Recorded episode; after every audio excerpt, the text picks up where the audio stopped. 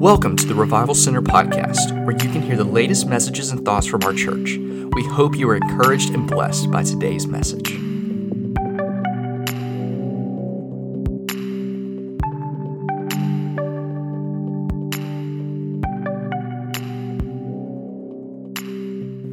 Hey, you guys, just a quick heads up on this episode. Um, about halfway through, we had some construction going on, and so you might hear some bumping in the background. So I apologize for that.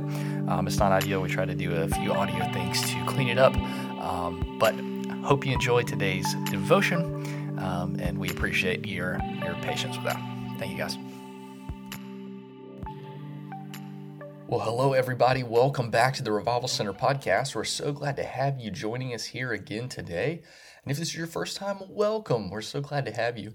Make sure you go ahead and hit that subscribe button. That's the best way that you can keep up to date with all the podcasts that we put out, whether it's our Revival Talk series or where we sometimes do interviews or we do things like today, which is um, more of a devotion, uh, looking at the scriptures, or our sermons that happen each and every week. We post those. And uh, hitting that subscribe button, you'll keep up to date, be able to see when we post new content. And uh, I hope you guys had a wonderful uh, Resurrection Sunday. Uh, this past weekend. We had a wonderful time. Um, if you're here from our church, of course, you um, you participated in our passion service on Friday. We had an Easter egg hunt on Saturday, which almost got rained out, but we still went through with it and did all of our inside things. And the kids got loaded up with all the Easter eggs they could ever want. And of course, Sunday was a was a wonderful, wonderful day. And um, I, I tell you, I'm all of us here on staff are still, I guess you could say, recovering um, from from the excitement and all the the work that went into it, and uh, obviously we are incredibly, incredibly appreciative to all of the volunteers that made this weekend happen. We could not have done it without our volunteers. Our volunteers are the backbone of this church, and um, and so we greatly appreciate it um, from every single team that that participated and helped make this weekend possible. Thank you so much. Thank you so much. And and so as we uh, have that in mind, as we have the um, I guess you could say the resurrection weekend, the passion weekend, kind of behind us moving forward. Um, we we don't want to move away too quickly, of course. Like the the reality of the Easter season is one that is so, so important for us every single day. Um, we never graduate from the gospel, I guess you could say. We never move beyond the understanding of Jesus Christ, who he is, what he has done for us, and uh, how that affects each and every one of us, our daily lives. And so, um, I thought that there was no better story to really kind of talk about and look at today than the story in Luke chapter 24 um, in the second part, which is the road to Emmaus. And, um, it, you know, you can imagine maybe today our Emmaus might not be actually walking on a road. It may be on, on social media. Hey, did you hear about this? Or uh, we're texting back and forth.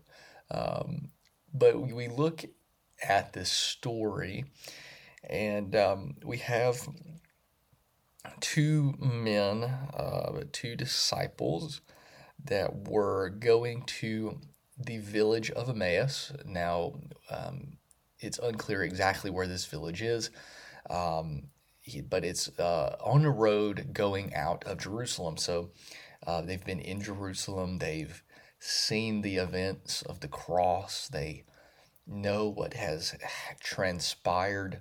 And um, they're discussing this and seeing, okay, well, what happened? What's going on? You can imagine, um, you know, there's some confusion, especially they were there Palm Sunday just a week before when um, Jesus is being ushered in as a king um, and then this next weekend, okay, now he's been crucified, but now we're hearing reports that the tomb is empty. What's going on? So you can imagine it was a uh, busy news cycle, uh, if you want to call it that. And so they're kind of walking here, walking uh, to this village, discussing, trying to figure things out. You can imagine they're saying, "What did we see?" And we and we jump into this story, um, chapter twenty four of the Gospel of Luke in verse seventeen. Uh, we see that Jesus comes in. We see obviously this is Jesus after he has resurrected, and Jesus is um, has appeared to many. We see, of course, throughout the Gospels after he has been resurrected, where he appears to uh, different individuals. He appears to the 12, he appears to Mary Magdalene in the garden, uh, he appears to large groups of people at times. And, uh, and so this is one of these appearances of a resurrected Jesus. And, and I love the the irony here. You know, the it's almost a little comical when you when you read this of what Jesus says. So in verse 17, he says, "What is this conversation that you are holding with each other as you walk?" And uh, and they stood still, looking sad. Then one of them, named Cleopas, answered him, Are you the only visitor to Jerusalem who does not know the things that have happened there in these days? And he said to them, What things? And they said to him concerning Jesus of Nazareth, a man who was a prophet, mighty indeed in deed and word before God and all the people.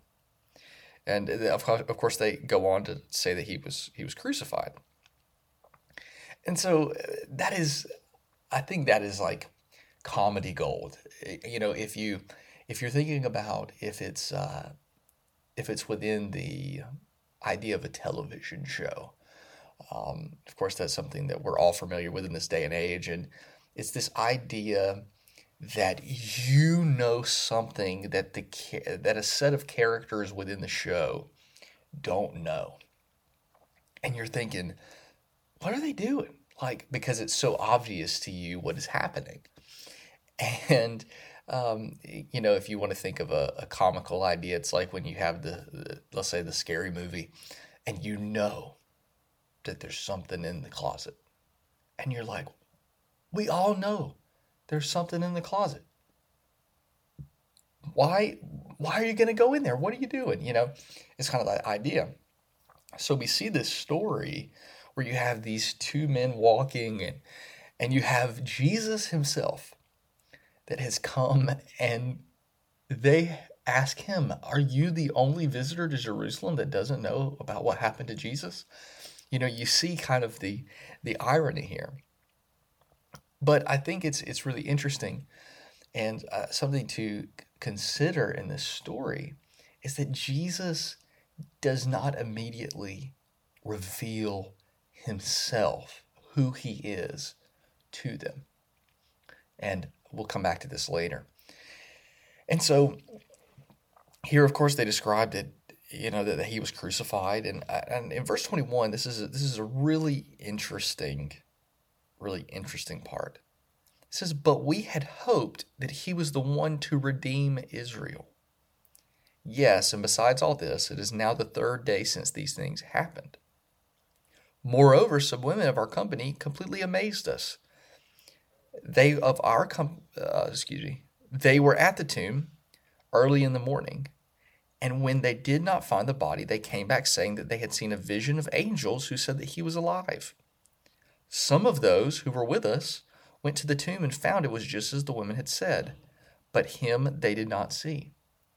So we see that they had this hope in Jesus that he was going to be the one to redeem Israel. Now, of course, we know that through the resurrection, Christ did redeem Israel. But you have to think, put your put yourself into the the position of these disciples. See, their idea of a, of a Messiah was that he was going to come and overthrow Rome, that the redemption of Israel would be a political redemption, that this redemption would take away the yoke of Roman rule, that he would march into Jerusalem, throw out the Roman government, and Israel would be restored as a kingdom again.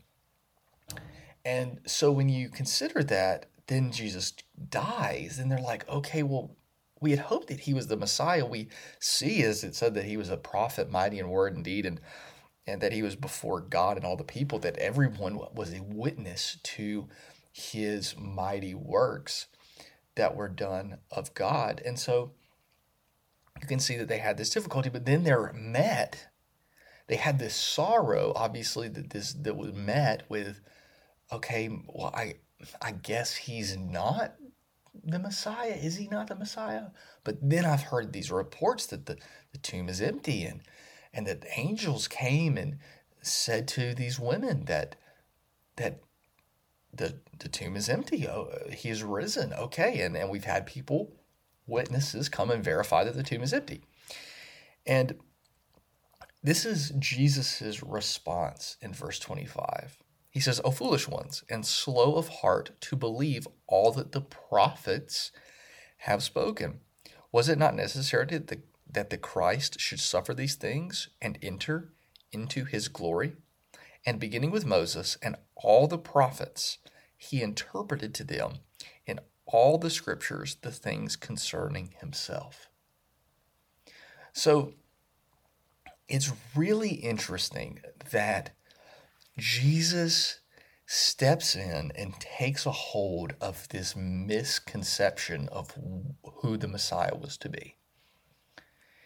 And he meets them in their misunderstanding. You see, these, these individuals, these men, they, they didn't understand why this was necessary. Now the thing is is when we read the gospels we see where Jesus says that you know the son of man will be lifted up you know referring to the manner in which he would die we see that he says that he will will die and raise again he talks about this he talks about the need for him to to go to the cross you know he makes these references to prophecies. And the thing is, is obviously these two men aren't one of the 12, but we see all throughout the Gospels that there were more disciples of Jesus than the 12. Now, the 12 were obviously his closer inner circle. And then, of course, you had the the three that were that were even even closer than than that. Um, and so, you know, you can think about as though if you're looking at your closest friends and then you have your next, and then you have those who who still are apart. And if you think about it, that maybe um, thinking of another metaphor, maybe like if you're looking at a, a church, you have maybe you have some staff, then you have some lead volunteers, then you have all the others. You know, you it's a it's not a great metaphor, but you can kind of see the the way in which it's structured. Um, but these people obviously had been around Jesus. They had been in in a position of learning under him. They had been exposed to the prophets. Of course, that would be from their Jewish backgrounds. They would have that teaching and that understanding. And so you have you have this background and, and they know what Jesus has said they know what the prophets have said, but they still are fitting who the Messiah should be within their own framework and with their own understanding of, okay, well, I guess this is what it's supposed to be. And so, what Jesus does then is not say, oh, well, you're just too far gone. You have no idea what you're doing. He goes back and you can think on this walk. You could, I mean, you can imagine, imagine how well Jesus was able to articulate the the prophets. Imagine, because I mean, think about it. It's prophecy about himself. How well he knows it. How much he he goes into into depth. So you can imagine that this has to be probably the best teaching uh, and understanding of of what the prophets said about Christ. And so you can just imagine there. I would love to have been there walking on that road and having Christ himself do this. And what he does is he opens up their understanding, their mind to exactly what the scriptures are saying and how he is the fulfillment of what they've been looking for. The just the problem was is that they weren't understanding exactly who they were looking for and why. And so he does this and they finally get to the village. So he had been going and then they invite him in to eat. And it says in verse 30 when he was at table with them, he took the bread and blessed it and broke it and gave it to them. And their eyes were open and they recognized him and that he vanished from their sight. They said to each other, Did not our hearts burn within us while he talked to us on the road, while he opened to us the scriptures? And they arose the same hour and returned to Jerusalem. And they found the eleven and those who were gathered who were with him gathered together, saying, The Lord has risen indeed and has appeared to Simon. Then they told what had happened on the road and how he was known to them in the breaking of bread. So there's a few things here. So obviously the eleven, he he was there um, because obviously Judas had um, had gone astray and and and killed himself, um, and so we have the eleven here. This is before they had um, chosen the the other um, disciple to replace Judas. So you have the 11. They speak to another part, they speak to another appearance of Jesus where he had appeared to Simon Peter. And these men say, Look, this is what uh, Jesus has has done this. We we have seen the Lord. And I want to as we kind of get toward the end here, look at a beautiful part of this. At the very the very last verse here, verse 35. I'm going to read it again. And they told what had happened on the road and how he was known to them in the breaking of the bread. And so Jesus revealed himself to the disciples to these disciples. We don't know the other one's name. We know Cleopas or Cleopas. I'm not sure exactly how to where the inflection goes, but um, he revealed himself to them through the breaking of bread, through this act of fellowship. That the the risen Savior, you know, sometimes I think we we kind of mysticize and, and make it very a mystical experience of um, being around the risen Jesus and of of having this moment where we're like, oh, um, he must have been like, you know, he revealed himself, so he all of a sudden started shining very brightly and blinded them because he was so bright. And and that's how they knew it was Jesus and that he was risen. But here it's talking in such a human way of he revealed himself simply, simply by fellowshipping, breaking of bread with them. What a beautiful picture. And so, as we process, I guess you could say, if we, as we sit here, we've we've heard. I mean, whether you were here at our our service or whatever other church you go to, I'm sure there that Easter Sunday you had a sermon about the resurrection and you've heard uh, this weekend at some point about the cross and and what it meant and how Christ died and and how he was risen and the the witnesses and all this. And so at some point in some ways we are like those from Emmaus, uh, on the road to Emmaus that we have heard all of these we've heard all of these stories. We've heard we've, we've seen i guess you could say we've witnessed through the scriptures the cross. We've witnessed through the scriptures the angel appearing to the women at the tomb. And we've seen all this. And now we are processing okay well what does this mean? What what happened? Why did this happen? You know, we're we're going through all of this.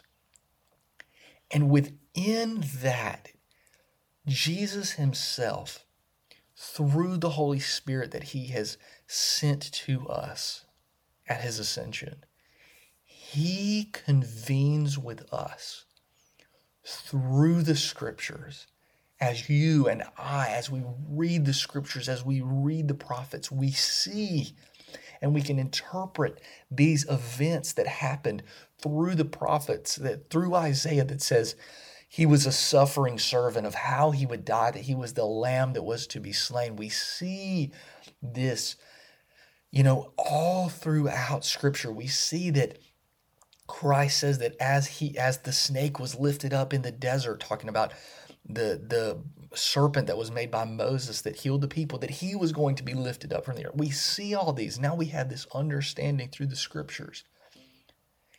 And then, not only does Jesus speak to us, he fellowships with us.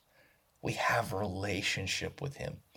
Our understanding of Jesus is not simply through some academic exercise. Although that's important, it's important to have understanding. It's important to know the scriptures deeply and richly and go deep.